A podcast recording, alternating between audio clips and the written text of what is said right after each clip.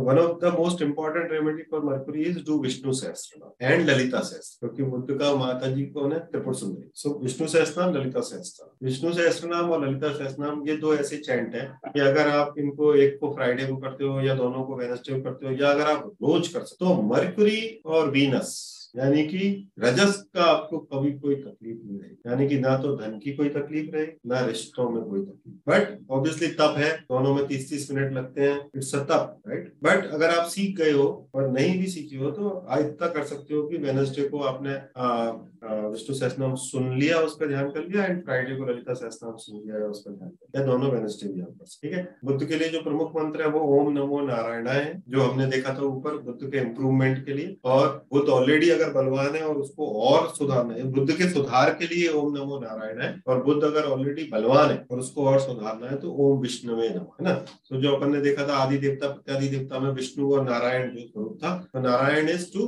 to get rid of negative influence of Mercury right and Vishnu is to improve मतलब और strong कर रहे हैं। तो ओम विष्णुवे नमः या ओम नमो Narayan depending upon the requirement and चूँकि मरकुरी मीन राशि में नीच के होते हैं तो भगवान विष्णु का बारह अक्षरी जो मंत्र है, ओम नमो भगवते वासुदेवाय राइट सो ओम नमो भगवते वासुदेवाय, भगवान विष्णु का या नारायण का बारह अक्षरी मंत्र है तो रिजुवनेशन का मंत्र है। बुद्ध नीच का हो गया मतलब कि आपके अंदर से बचपन चला गया, आपके अंदर से लर्निंग चली गई, आपके अंदर से वो खिलापन और वर्तमान क्षण में रहना चला गया। तो ये रिजुवनेशन का मंत्र है, ओम नमो ओम नमो भगवते वासुदेवाय it's a very very very impactful mantra right so so, अगर आप बहुत ही ज़्यादा लेथार्जी मर्क्यूरी टोटल खत्म हो चुका है आपका मतलब कि भाई आई नो इट ऑल मुझे अब कुछ नहीं सीखना है मुझे बस जीवन कटी पतंग की तरह जीना है तो ओम नमो भगवते वासुदेवाय जो है वो आपके अंदर वो शक्ति का संचार करता है। ये बुद्ध को नीच से उच्च तक ले जा सकते हैं ठीक है? ओम बुद्धाय नमः ये मरकुरी का ग्रह मंत्र है तो ये आप कर सकते हो। फिर बुद्ध को शास्त्र में बीज वाले फल बताया गया। है ना? सो ऐसे फल जिनमें की सीड होता है अंदर वो फल आप बुद्ध के लिए दान कर सकते कोई काफ़ी सारे फल हैं जैसे कि जाम है अनार तो है ही और भी बहुत सारे होंगे है ना? सो कोलम सीताफल ये आप दान कर सकते और ये मैंने बताई दिया, पक्षियों को दान वॉच कॉमेडी शो बुद्ध को बलवान करने के लिए बहुत अच्छी रेमेडी कपिल शर्मा के आप देखें, आपको हंसेंगे, थोड़ा एक स्पॉन्टेनियस भी बनता ही है व्यक्ति, जब थोड़ा थोड़ा देखता है तो। ये एक ऑफलाइन रेमेडी है कि आप कुछ कॉमेडी की चीज़ें देखें कॉमेडी के शो देखें।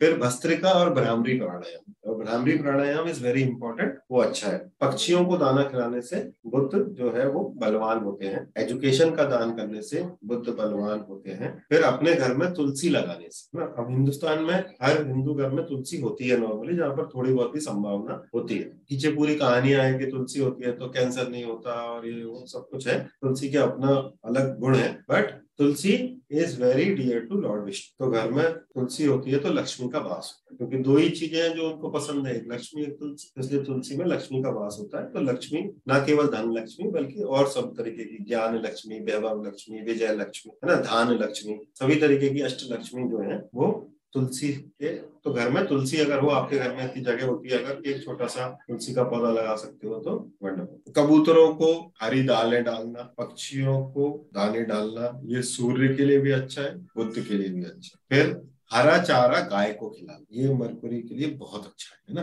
गाय हरा चारा ही खाती है नॉर्मली तो हरा चारा आप गाय को खिलाते हो तो आपका मरकुरी बलवान होता है। फिर कोई भी ग्रीन आइटम आपको वेनसडे को ही करना है, बुद्ध की होरा में करना है और माँ सुतरी मतलब ललिता का प्रार्थना मरकुरी के लिए उत्तम है।